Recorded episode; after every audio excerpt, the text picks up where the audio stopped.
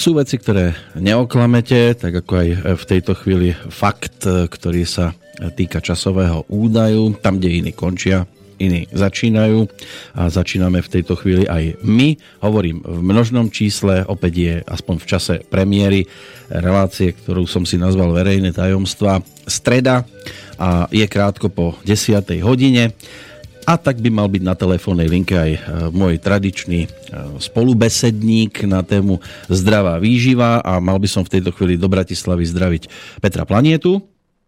Dobrý deň, pozdravujem vás. Dobrý deň, pozdravujem vás aj ja. Nachádzate sa na tradičnom mieste, alebo aj vďaka tej akustike, ktorú som začul, je to trošku zmena? Na, na tradičnom, len my sa sme menili priestor, tak je tu trošku menej nábytku, preto sa tu trochu ozýva. Áno, počujem, že tam ešte nemáte žiadne tapacírované dvere, ani, ani tapety. Mimochodom, budete maľovať alebo tapetovať? Nie, stiahovali sme sa do iného priestoru, takže budeme teraz fungovať v trošku inom priestore. Takže vy ste kúpili tam tie veľké priestory pod hradom.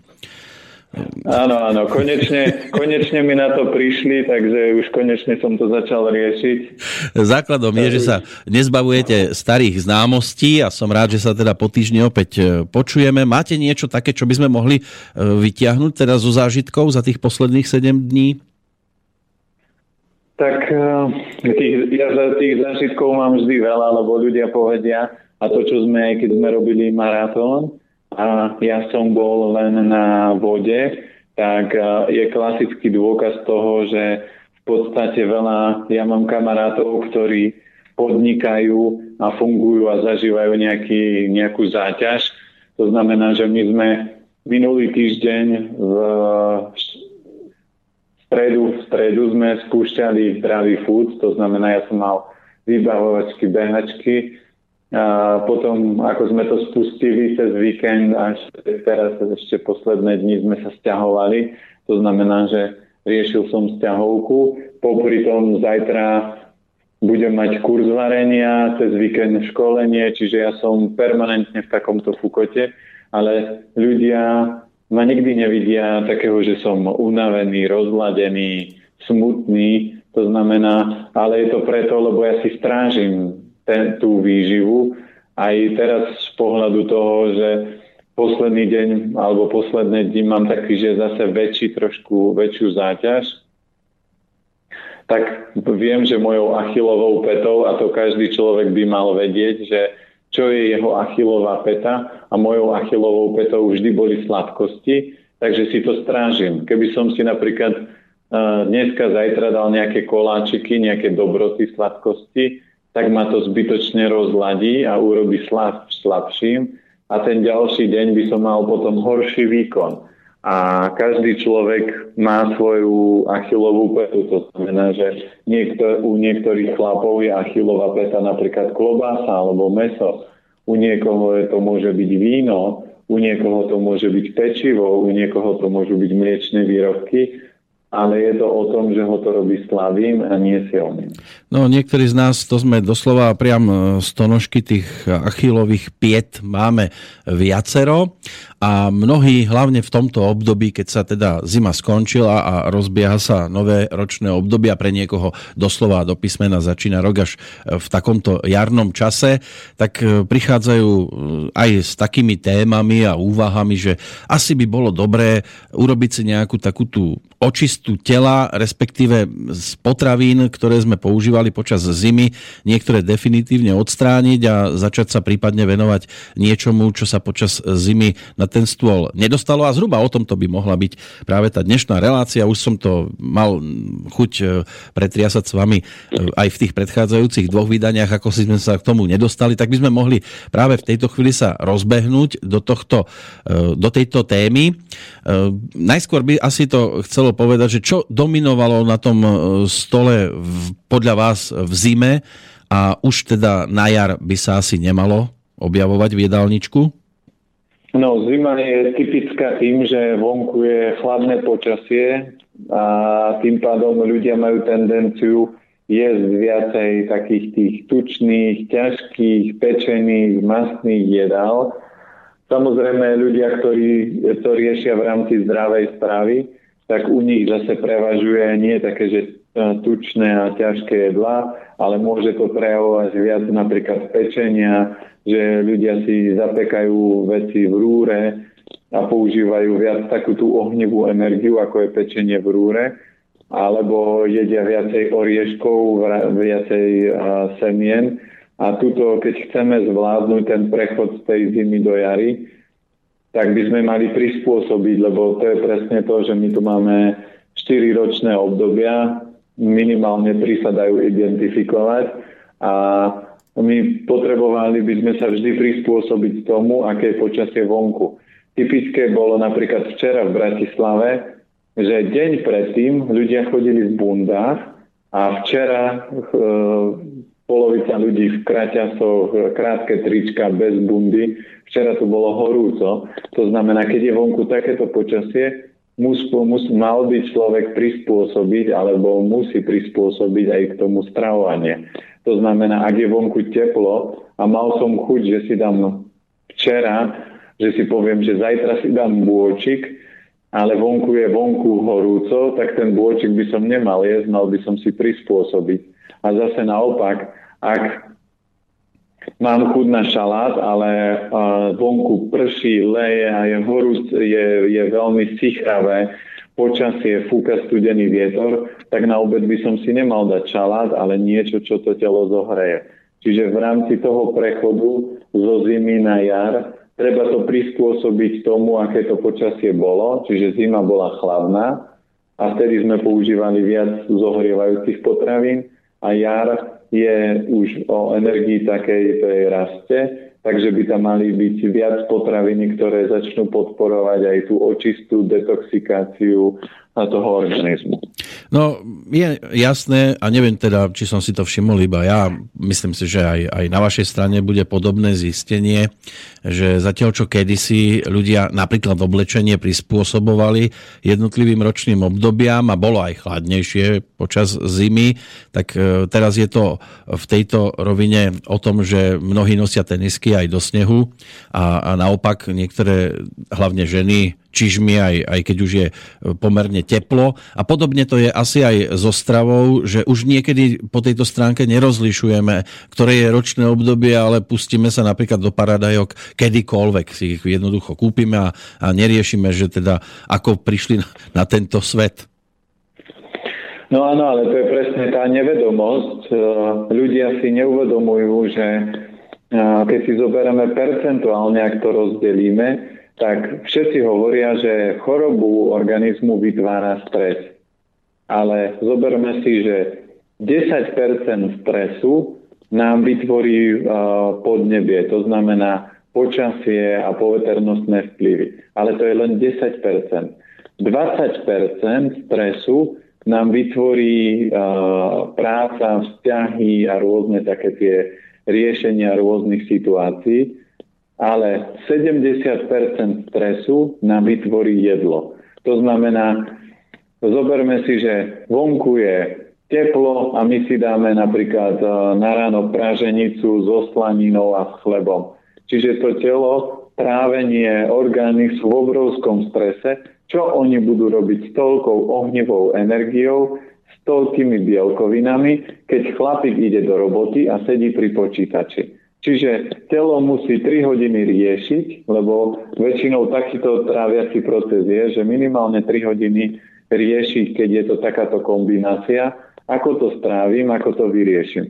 A keď si už povie, že aha, teraz by som sa mohol nadýchnuť, tak zase tam švihne na obed nejaké grillované kura alebo nejaký kebab alebo niečo, ťažké, komplikované, alebo niekto si dá čínske jedlo, kde síce čínske jedlo v Číne je kvalitné, ale u nás to, čo sa používajú, tie glutamany a rôzne takéto srandy do toho, tak to už nepatrí medzi tie také top úrovne. Ja som minule videl pána, ktorý prišiel na sedmičkovom Bavoraku a u Vietnamca jedol polievku takú tú lacnú, čo ja viem, za 3 eurá takú misku veľkú, ale oni tú polievku varili v hliníkovom hrnci. To znamená, že keď to on zjedol, tak telo bolo z ďalšie 3 hodiny v strese, kým to uprace. Potom po obede samozrejme nejakú kávičku, koláčik, ďalší stres a večer ľudia to zaklincujú. A čiže telo je v permanentnom strese od rána do večera.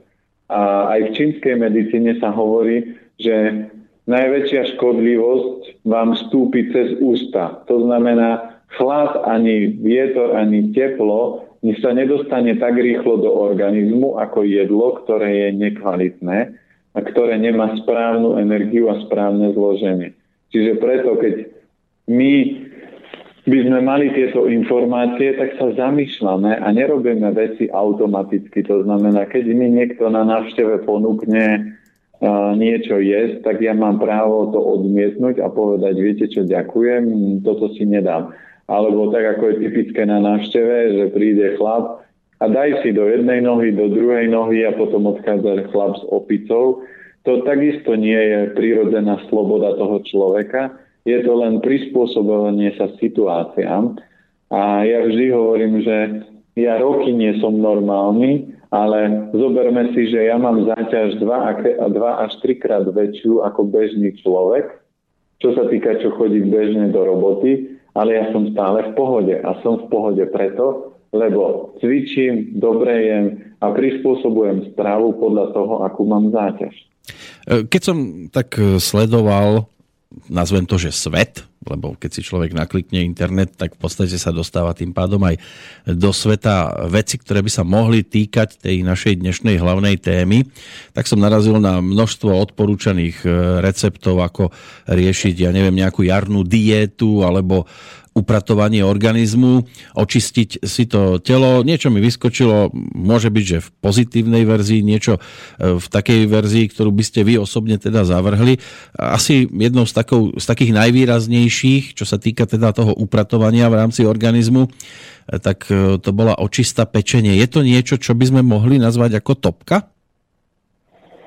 No, záleží aká očista pečenie, lebo tam ich je veľa. No ja tu mám aj niekoľko krokov, ako postupovať v rámci tej detoxikácie, aj, aj aké majú byť, alebo sú príznaky oslabenej funkcie pečenie. Tak začnem tými príznakmi, že či to sedí s tým, čo e, vy osobne e, tiež hovoríte v tomto slova zmysle, že e, dochádza k slzeniu očí, že sa začervenajú bielka, je tam častý zápal spojiviek, aj zhoršenie zraku, potom sú tu nejaké tmavé pigmentové škvrny na tele, e, človek je taký výbušnejší, podráždený, je tam nejaká miera agresivity trošku zvýšená, e, prípadne sú tam aj zmeny, dokonca, že na ľavej strane jazyka e, svrbí nás niečo, nachádzame výrážky, hlavne v oblasti pohlavných orgánov, dochádza k bolestiam a opuchom v podpazuší, častým závratom a aj hučanie v ušiach sa tu nachádza. Súvisí to teda s tou pečenou všetko? Všetko?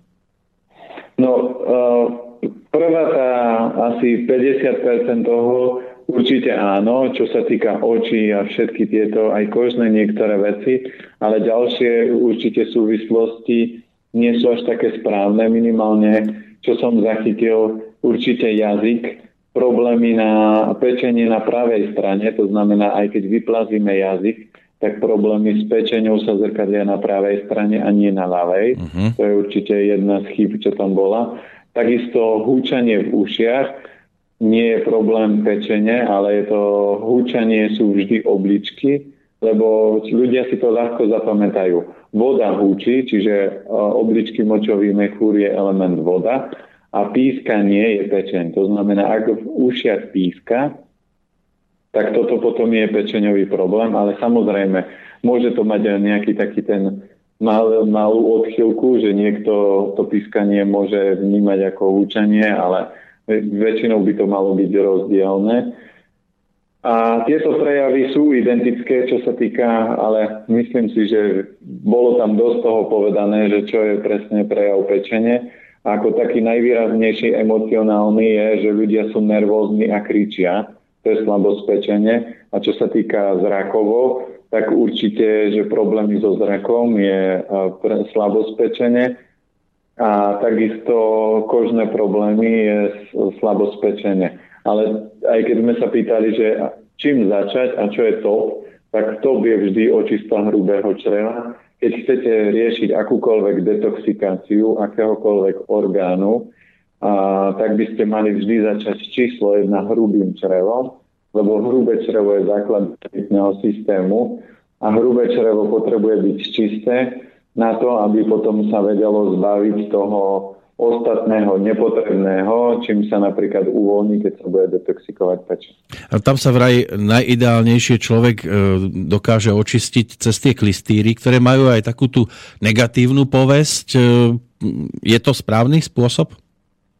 No klistýr na očistu hrubého čreva je úplne super. A tam neviem, akú by mohla byť nejaké negatívum.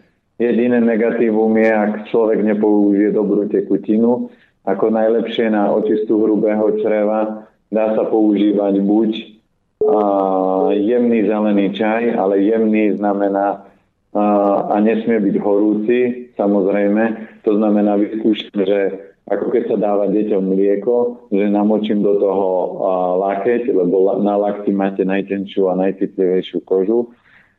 Takže vyskúšam, aby bol jemný, môže byť jemný zelen, zelený čaj, po prípade môže byť e, zelený jačmeň, môže sa, a najsilnejší klistýr sa robí s e, urinou, čiže s močom, to je asi najsilnejšia očista. Toto sú také tri silné nástroje. Horší problém je trošku, keď sa robí črevná sprcha, lebo to je trošku razantnejšie a trošku náročnejšie pre organizmus aj keď ja si pamätám, že ja som pred x rokmi dávno na črevnej sprche bol a prvé odporúčanie, ktoré som mal po črevnej sprche, dajte si dva jogurty. To znamená, že to, čo som tam poupratoval, tak jogurty zase narobili bordel, lebo všetky mliečne výrobky, a to je jedno, či to je jogurt, alebo brinza, alebo niečo fermentované ako zakysanka, vždy zanáša hrubé črevo to, že to obsahuje nejakú uh, kultúru, tak to je nepodstatné, ale celkovo mliečne výrobky zanášajú čreva, takže keď chcem to črevo čistiť, tak ho nezanášam. A preto, keď si človek urobí aj takúto očistú klistýru, tak výborné je, že zobere buď bielu rýžu alebo jasminovú rýžu, nemôže použiť naturál rýžu a použije buď sezamový olej alebo nejaký jemný tuk. My keď robíme napríklad očistú uh, šanprak šalánu, čo je očista slanou vodou, to je takisto výborné, tak na záver vždy ako prvé jedlo sa urobí taká riedka kaša z ríže jasminovej, dám tam trošku sezamového oleja a do toho trošku misa, alebo miso podporuje červenú mikroflóru, sú tam živé enzymy, je tam kopec e, živín Takže toto je ako číslo jedna jedlo po takejto očiste hrubého čreva. Mnohí ten kvister neriešia aj preto, lebo majú tam nejaké tie zábrany. Vieme zrejme, akým spôsobom sa s tým nakladá. Aj môžete trošku detailnejšie.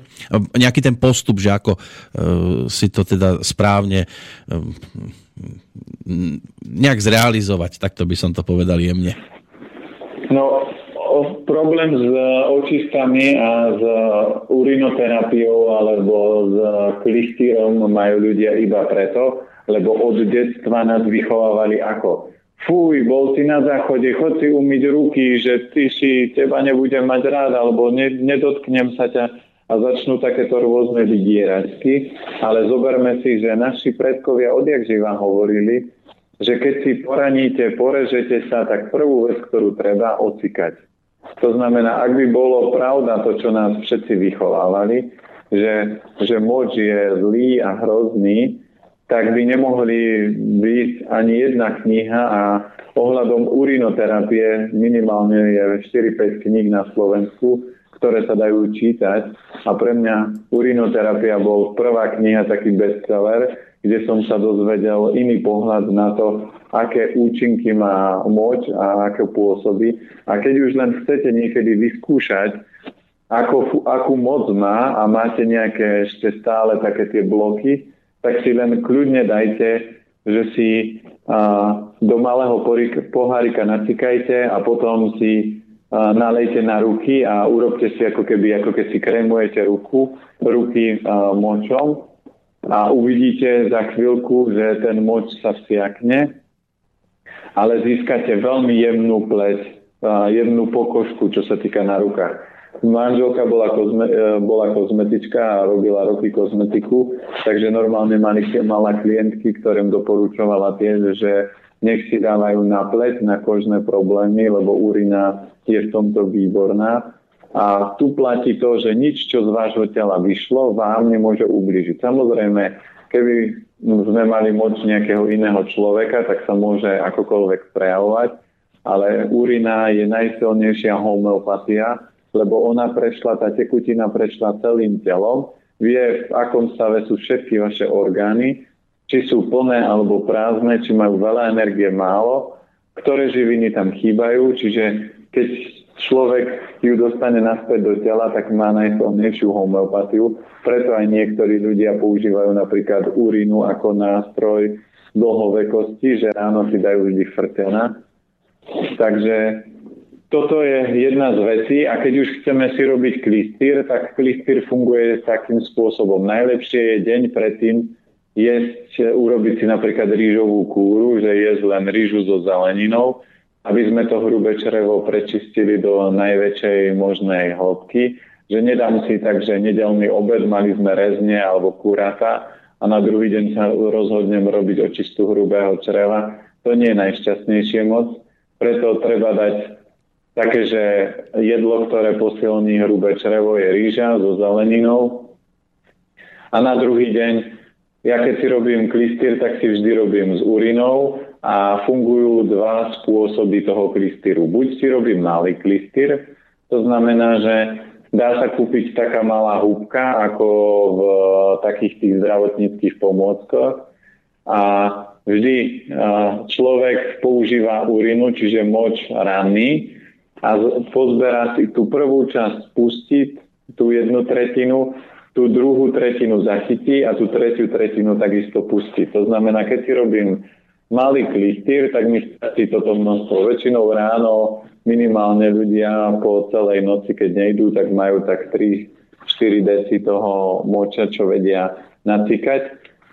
Takže tým pádom viem zachytiť minimálne si tie 2 deci a natiahnem si do toho klistýra, natre sa a ten koniec buď nejakým rastlinným olejom, bobcha sa do konečníka a pomaly stlačí a vyťahnem, keď už je celý obsah vo vnútri a snažím sa to udržať čo najdlhšie a tak toto naštartovať. Je to výborné aj u ľudí, ktorí majú problém so zápchou, s nepravidelným chodením na stolicu, takže by mali to hrubé črevo naučiť každé ráno medzi 5 a 7, aby išlo ako švajčiarske hodinky vždy o tejto hodine, keď sa zobudím do 10-15 minút idem na vrchu, lebo toto je veľmi dôležité z pohľadu zdravia.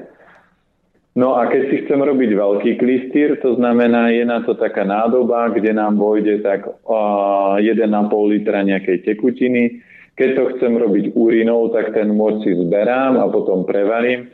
Zase na webe je celý postup, čiže tu nemáme až taký veľký priestor, aby som celý ten postup rozoberal. A nerozoberám ho aj preto, lebo niektorým ľuďom sa môže dvíhať žalúdok, keď by sme sa mali baviť o tom, ako sa to presne robí. Takže tí, čo ste odvážni a chcete ísť do takej tej top očisty, tak použite urinu a je, na, je to určite rozpísané na webe, ako sa to robí. No a keď nie, keď chcem to robiť decentnejšie, tak môžem použiť jemný zelený čaj, to znamená, že uvarím 1,5 litra zeleného čaju, nechám ho odstať, tak ako je postup pri čaji, nechám ho vychladnúť, aby nebol horúci, ale aby nebol studený. Potom ho naberem do, toho, do tej nádoby 1,5 litrovej, cez hadičku zavesím to vyššie a cez hadičku to pustím do konečníka, nech celý objem dôjde a zase potom človek si lahne na chrbát, urobi si masáž brucha a snaží sa zadržať a, tú tekutinu čo najdlhšie v tom hrubom čreve, aby proste pouvoľňovala to, čo má uvoľniť. Pri nejakých vážnych zdravotných problémoch aj pri rakovine je dobre potom takýto klistýr si urobiť aspoň každý deň, aspoň takú týždňovú kúru, pri menších problémoch alebo pri zápchách môže človek používať malý klistýr, kým sa to nedostane do štádia, ale vždy tu platí to, že to potom to prvé jedlo by malo byť dobré. Nie, že si dám napríklad praženicu alebo chleba ráno, tak ako ľudia zvyknú jesť, toto nie je potom najšťastnejšie pri tej očistke. Človek je taký tvor, ktorý dosť často pozoruje a, a odkukáva a potom to zavádza do svojich činností a týka sa to teda aj toho klistýru. Samozrejme, že s tým ako prvý e, neprišiel práve ten tzv. top tvor tejto planéty, ako si zvykneme hovoriť, ale boli to zvieratá.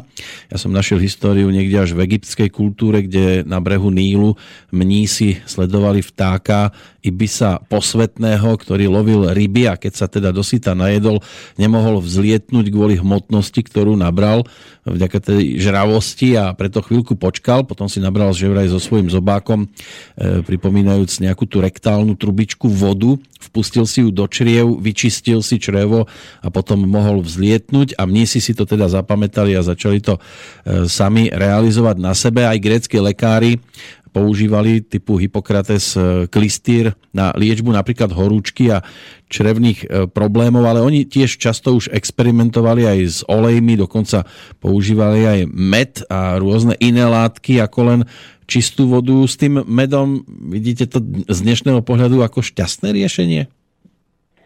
No, je veľa návodov, ktoré ľudia tvrdia, že by mohli byť. S tým medom by som asi taký nebol moc e, odvážny z toho dôvodu, lebo med obsahuje veľa cukrov a cukor je vždy výživa pre baktérie, patogény.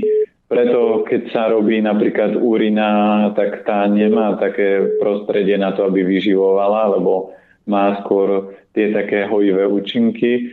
Keď zoberieme zelený čaj, zelený jačmen, to sú všetko veci, ktoré sú zásadité, protizápalové, čiže ešte by sa dalo skôr robiť a používal by som skôr potom veci ako napríklad nejaký vývar z klinčekov alebo trošku škorice alebo kurkuma. Toto sú veci, ktoré sú protizápalové, antibakteriálne. Vždy, keď už si chcem urobiť nejaký klistýr, tak si zvážim, že aký účinok tá bylina alebo látka má a aký efekt chcem dosiahnuť. A med je liečivo, med uvoľňuje pľúca, ale neuvoľňuje hrubé črevo, čiže jeho efekt je, keď má človek zahlienené pľúca, aby sa tie pľúca uvoľnili. A nemyslím si, že by med, keď to niekto povie teraz logicky, ale keď dokáže uvoľniť pľúca, prečo by nedokázalo uvoľniť hrubé črevo? No je to preto, lebo med má aj veľa cukrov a tá, tým, že ho zjeme, tak v rámci procesa trávenia vytvorí presne tento efekt, lenže keď ho dáme čistý do hrubého čreva, kde sú nejaké mikroorganizmy a možno patogény, napríklad v hrubom čreve je klasika pásovnica, a to znamená, že o čo viacej patogénov a parazitov v hrubom čreve máme, o to viacej máme tendenciu jesť sladkosti, lebo tie patogény a parazity väčšinou na cukre fungujú.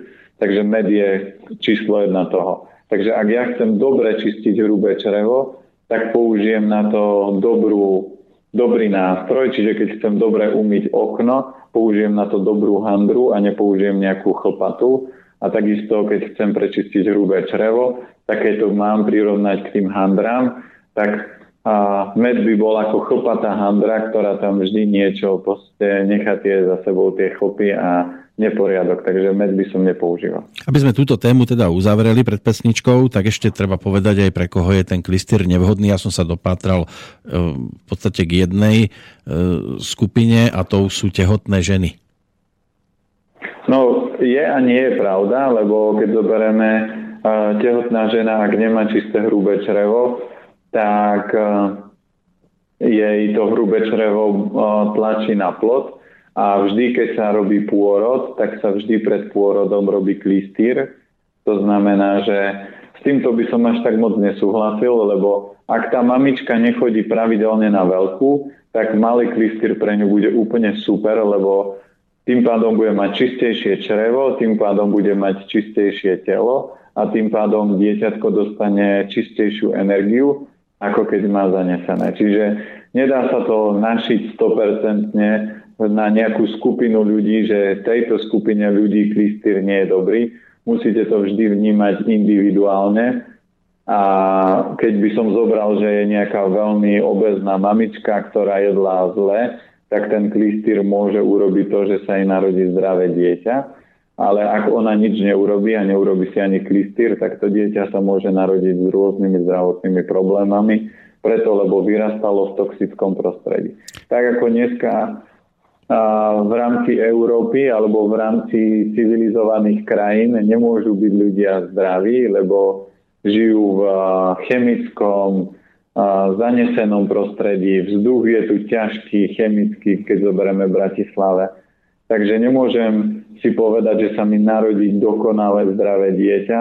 To sa vám môže narodiť, keď žijete v prírode, kde je čerstvý vzduch, kde máte domácu záhradku, kde máte plody z prírody nestriekané. Takže toto môžete dosiahnuť len v takomto prostredí. Ťažko v nejakom chemickom meste, keď bývate niekde pri Slovnaste, si povedať, že mám dobrú záhradu, aj si pestujem sám, ale keď mi rastie zelenina pri Slovnaste a mám okno, že otvorím si a dýcham vzduch od Slovnastu, no tak asi ťažko, keď je tá žena tehotná, tak asi ťažko môže predpokladať, že sa jej narodí zdravé dieťa, buď bude mať kožné problémy, alebo astmatické problémy, alebo alergie, lebo to v prostredí ju tak či tak ovplyvní. A samozrejme potom, tak ako som hovoril na začiatku, jedlo. A veľa ľudí nás nikto v škole neučil, ako zdravo jesť a čo je zdravá strava, tak tým pádom si to rozhľadujem na druhu. A ženy v tehotenstve väčšinou jedia 5. cez 9 podľa toho, ako im chutí, nie podľa toho, aké to má kvalitu. Väčšinou je to o problémoch. E, na to je aj tento blok, aby sme ich postupne riešili, aspoň si ich nejakým spôsobom opakovali a skúšali hľadať cesty von. Teraz to bolo o klistýre. Po pesničke siahneme aj po ďalších témach.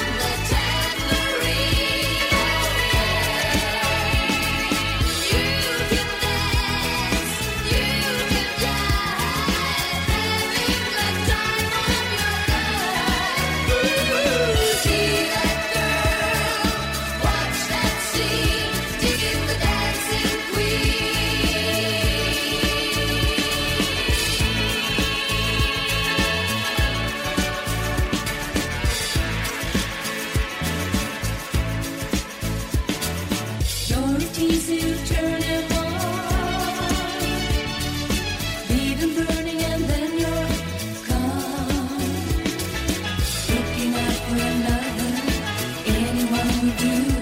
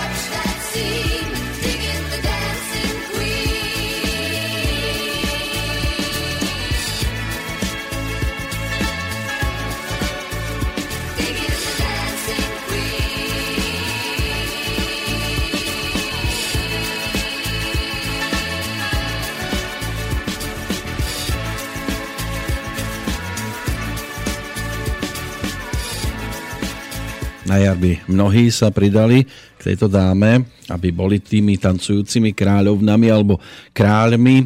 Aneta e, Felkskok e, nám spievala aj vďaka tomu, teda, že včera bola oslávenkyňou 66. narodeniny ako Lusk. E, my vo dvojici s Petrom Planietom k nej môžeme mať blízko aj preto, lebo jedno z detí sa tiež volá Peter. Takže na linke Peter Planieta. Áno, počujeme sa stále. Počujeme sa parádne. E, pred pesničkou sme teda rozoberali aj možno pre niekoho trošku také intimnejšie záležitosti, chulostivejšie, ale všetko so všetkým súvisí, hlavne pokiaľ sa to týka e, nášho tela a organizmu ako takého a súvisí s tým aj tá konkrétna strava, ktorú sme ešte veľmi teda nemali na stole rozobratú a rozloženú. Tak čo vy osobne pokladáte za top potravinu pre jarné obdobie? No top potravinu z nášho pásma je medvedí cesnak. To znamená, že my každú jar, ako náhle vyjde slnko, začnú sa tráva zeleniť a všetko, tak začnem eh, si chodiť zberať medvedí cesnak a väčšinou jedávame to na večer, lebo aj keď ľudia chodia do roboty, tak by bolo problém, keby voňali cesnakom, ale keď si to človek dá večer, tak už ráno nie je to cítiť Takže ja tým, že nie vždy chodím medzi ľudí, tak niekedy to mám aj na raňajky, aj na obed, aj na večer.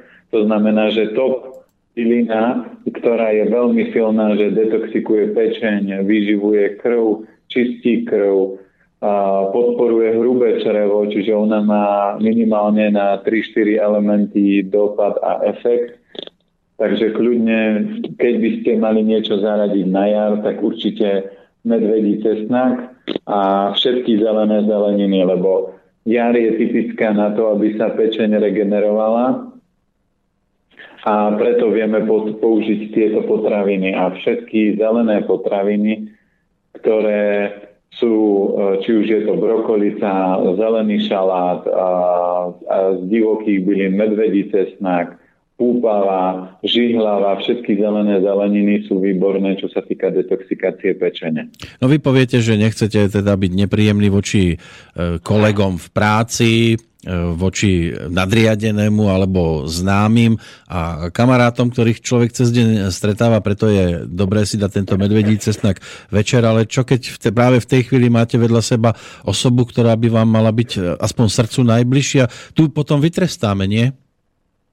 No dobre, ale tak keď si osoba srdcu najbližšia spoločne s vami večeria a dáte si obidvaja cesnak, tak vôbec nie je problém, lebo voniate takisto, takže ju nemáte prečo trestať. A čiže klin sa klinom vybíja.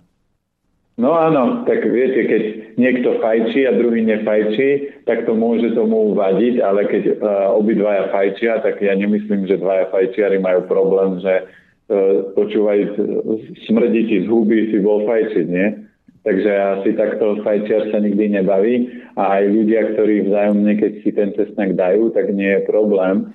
Problém s medvedím cesnakom majú ľudia, ktorí majú nízky krvný tlak, ale nízky krvný tlak majú ľudia, ktorí sa nešportujú a ktorí jedia veľa sladkostí alebo veľa ovocia, lebo to sú presne veci, ktoré uvoľňujú e, cievy a keď sú cievy uvoľnené, tak krv v cievach sú pod nižším tlakom. To je ako keď idete polievať teraz na jar záhradu a stlačíte koniec hadice, tak tlak je tam väčší a strieka ďalej. Ak pustím tú hadicu, tak tlak je menší a strieka menej. Toto sú všetky problémy s krvným tlakom.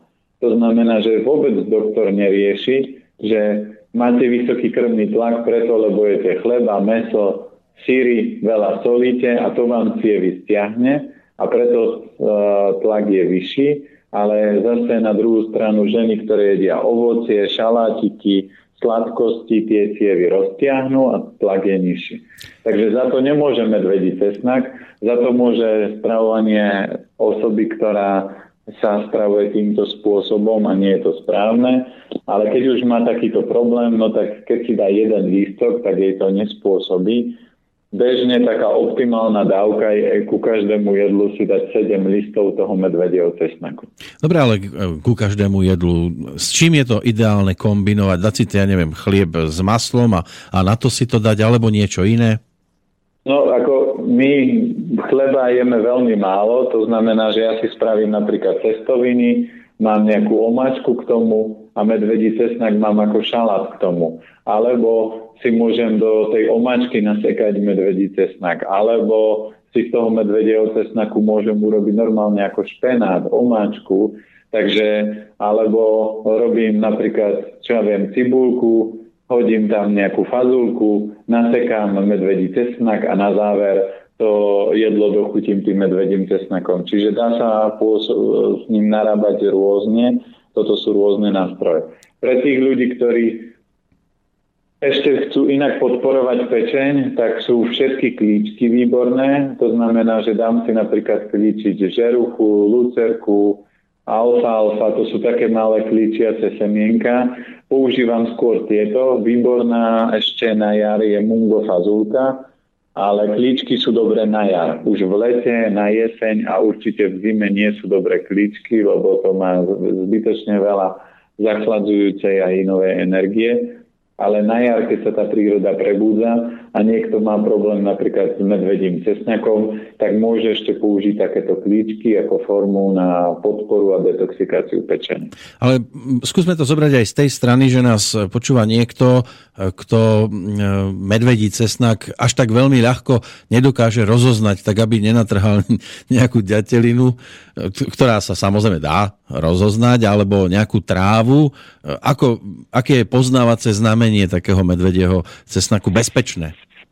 No, čo je dôležité to, že medvedí cesnak je taký ako dlhý list, a on je taký špičný, takže keď si človek pozrie na webe, ako to vyzerá, tak už si to nepopletie, lebo v prírode neviem, či je niečo podobné tomu medvediemu cesnaku, že by sa to dalo s niečím poplieť.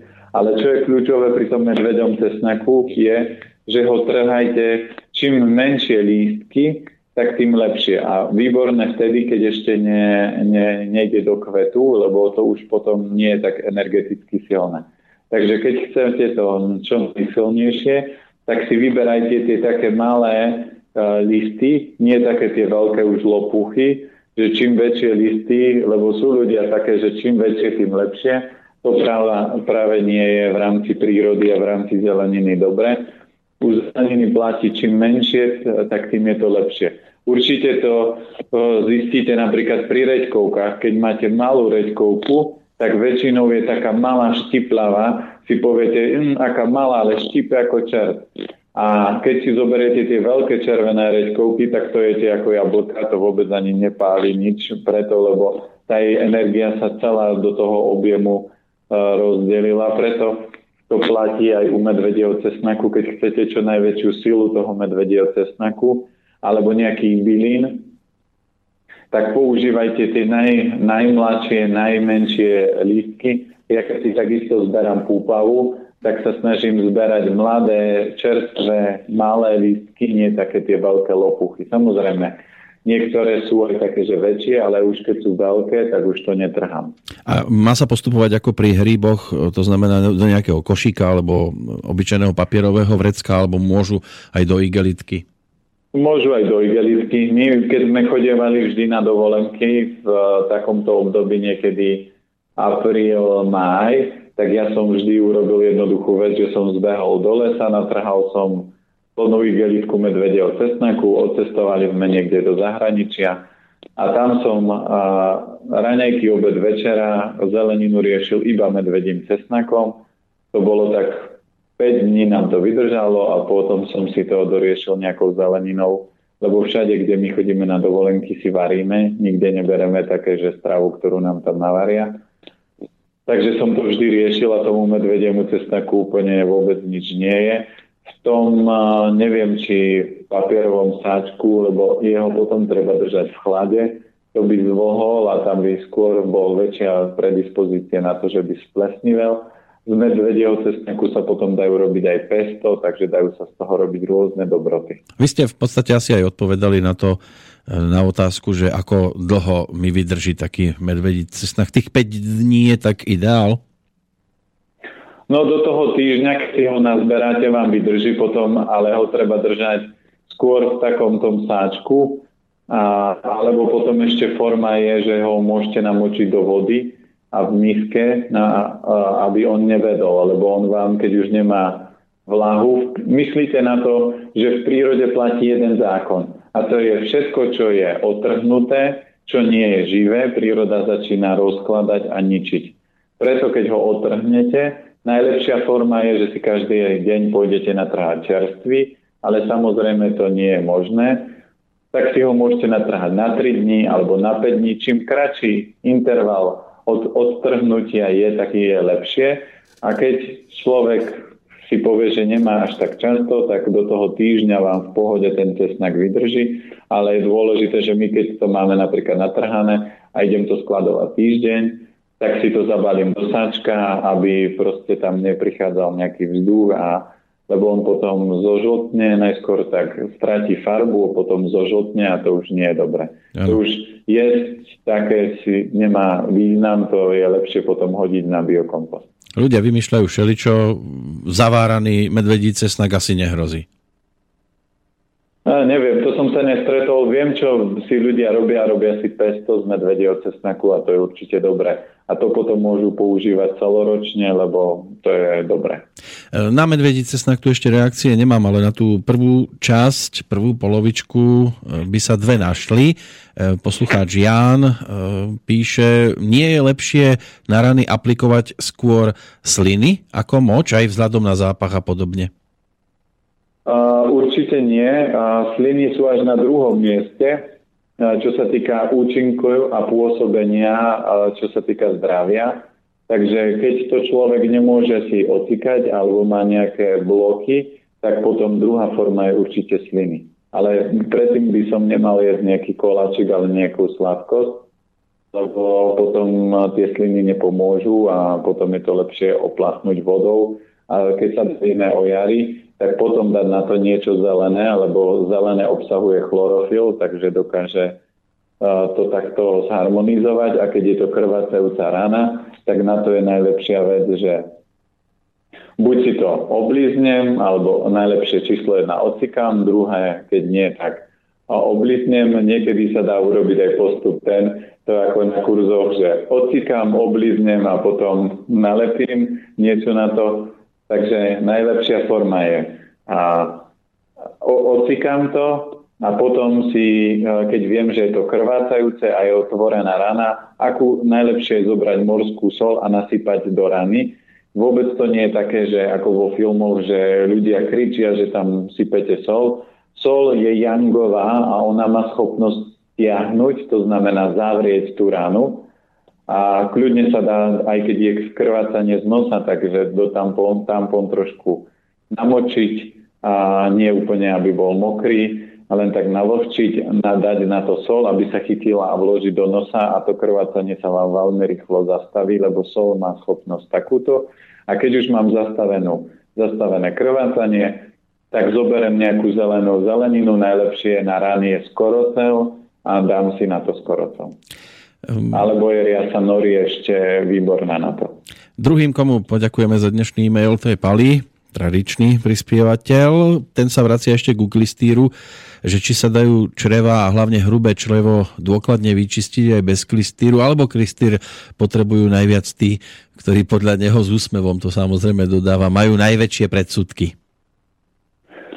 No, uh, hrubé črevo si zoberme, že ak by sme od detstva jedli dokonale, tak klistýr robiť nemusíme, ale ak sme nejedli a niekto sa zobudil v 30 v 40 v 50 dokonca, že teraz by mal začať zdravo jesť, tak určite klistýr musí robiť.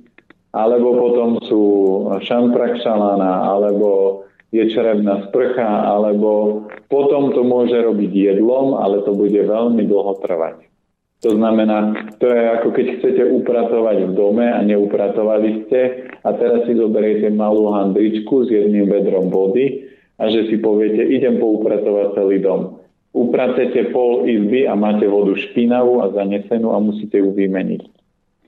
Sme pred finál, áno? Sme, sme pred finál, áno? Preto ak ľudia nejedli dobre, tak by mali proste si tú očistú hrubého čreva robiť. Ak nechcú žiadne iné typy očist, tak jednoduchá rada je ešte tak, že môžu si dať 40 dní na raňajky len rýžu naturál so zeleninou, bez žiadneho ovocia, bez nejakých orechov, semien, nič, len rýža so zeleninou. Ak to chcem zosilniť, tak rýža s medvedím cesnakom. A ty ešte zrejme už reaguje na ten medvedí cesnak, že dá sa údajne aj zamraziť a že ho môžeme mať po celý rok. Je to pravda? To, by som určite nerobil, lebo to je zase z energetického hľadiska nie je dobrá energia, preto lebo medvedí cesnak obsahuje vodu a voda má pamäť. To znamená, ak ho zamrazíte tak, a budete ho mať v mrazaku 6 mesiacov a, tá, a potom ho vyťahnete nejakom jedle horúcom ho, že si ho pridáte do ja viem, osmaženej cibulky a spravíte, tak ten medvedí cesnak získa napríklad 10 minút tepla minus pol roka, tak máte stále obrovské množstvo chladu, ktorú do tela získate. A z pohľadu zdravia nie je kľúčové, koľko enzymov, vitamínov, minerálov, stopových prvkov dostanem, ale aký typ energie príjmem. A medvedí cesnák, a toto robia ľudia aj s petržlenovou vňaťou, že ju mrazia, ale ja radšej na zimu použijem sušenú, čiže keď chcete medvedí cesnak, tak radšej ho usušte, preto, lebo medvedí cesnak má inovú energiu, keď ho usuším, tak ho zjangujem. A keď ho používam v zime, keď je chlad, čiže yin, tak sa mi to nenásobí. Ale ak ja vyťahnem z mrazáku v zime medvedí cesnak, tak telo si povie jemu asi šibe, že vonku je kosa ako v pytli, on tu teraz je zamrazený medvedí cesnak, ktorý sám o sebe je jinový, čiže to je chlad na druhu a ešte bol v mrazaku pol roka, takže to je chlad na 20. To znamená, že potom takto zdravie ľudia nedosiahnu, lebo presne potom ten vyšší level zdravia je o detailov, že nemrazím zeleninu, mraziť môžeme, keď už chceme niečo mraziť, môžeme mraziť meso, meso je jangové, takže mu to nevadí. Môžeme mraziť chleba, ten je tiež jangový, takže mu to tiež nevadí, ale tam končíme. Nemôžeme mraziť, mraziť žiadnu zeleninu a žiadne ovocie, keď už chceme niečo so zeleninou alebo s ovocím robiť, tak je lepšie to sušiť, to je najlepšia forma. Druhá forma zo zeleniny, napríklad z toho medvedieho cesnaku si urobiť pesto, alebo potom z ovocia sa dá robiť kompot, ale kompot nie, že tam nasypem cukor, ale tam dá sa napríklad hrušky zavárať aj len so, so štipkou soli. Nezamrazím poslednú otázku, ktorá sem ešte doletela od Mariana. Ten sa vás pýta na váš názor na tibetskú hubu. Záleží akú tibetskú hubu, lebo tých tibetských húb je veľa. Jedna, čo ja poznám aspoň tibetskú hubu, tak je kordyceps. Kordyceps je úplne silná huba, lebo sa hovorí, že to je tibetský klenot. Výrazne podporuje obličky, je protizápalový, takže super. Ale možno myslí inú hubu, takže neviem aká. Ak sem niečo doletí aj po skončení relácie, tak to bude potom slúžiť ako odrazový mostík do tej ďalšej relácie, ktorú budeme mať o týždeň spolu a to už by ste mali byť tu v Banskej Bystrici. Áno, po dlhej dobe vás už konečne prídem pozrieť, takže aby sme sa aj naživo porozprávali. Takže určite akákoľvek otázočka, ktorá príde, tak nech príde konkrétne, že je to napríklad takáto a takáto tibetská huba, lebo viem, že sú nejaké huby, ktoré sa vyživujú, prikrmujú mliekom, ale ja neviem aká, lebo neviem, či je tibetská. A ja, dneska na trhu je tak veľa tých produktov, doplnkov, prípravkov, takže vždy je najlepšie povedať konkrétne čo. My aj do budúcnosti e, chcem robiť to, že začneme testovať normálne výrobky, na základe svalového testu budeme a kývadla budeme robiť ako keby energetické hodnotenie toho produktu, aby ľudia videli, že je to dobré, nie je to dobré, má to pozitívne vplyvy, nemá to. Dneska som bol s jednou pani a tá hovorila, že jem napríklad takéto doplnky a keď som sa pozrel, že to je prírodný produkt, ale mala tam dve látky, ktoré určite prírodné nie sú, takže to nemôže byť prírodný produkt, ak je tam niečo neprírodné. A Marian to stihol ešte, lebo píše, že kefírivá huba. No, tak to je presne tá. Určite to nie je top huba, lebo vždy myslíte na to, ak tú hubu priživujete mliekom, a to je presne tá, tak ona nemôže byť, e, získate iba prefermentované mlieko, ktoré bude možno lepšie ako klasické mlieko, ale ten podklad bude celkovo zlý, lebo mliečne výrobky do zdravej stravy nepatria a je jedno, akým procesom to prejde. Vždy bude zaťažovať organizmus a tak ako dneska sme sa bavili o očiste hrubého čreva, tak jeden z naj, najviac oslabených orgánov, ktorých sa to bude vždy dotýkať, bude hrubé črevo. To znamená akýkoľvek mliečný výrobok, a to je jedno, či to je biely jogurt, brinza, sír, tvaroch alebo acetofilné mlieko vždy oslabí hrubé črevo. Samozrejme, šťastie niečo môže podporiť, ale vy musíte brať celkový efekt a celkový efekt je, že to hrubé črevo oslabí. Tak úplne stav, že si povieme, že to, čo máme na stole, nemá chybu.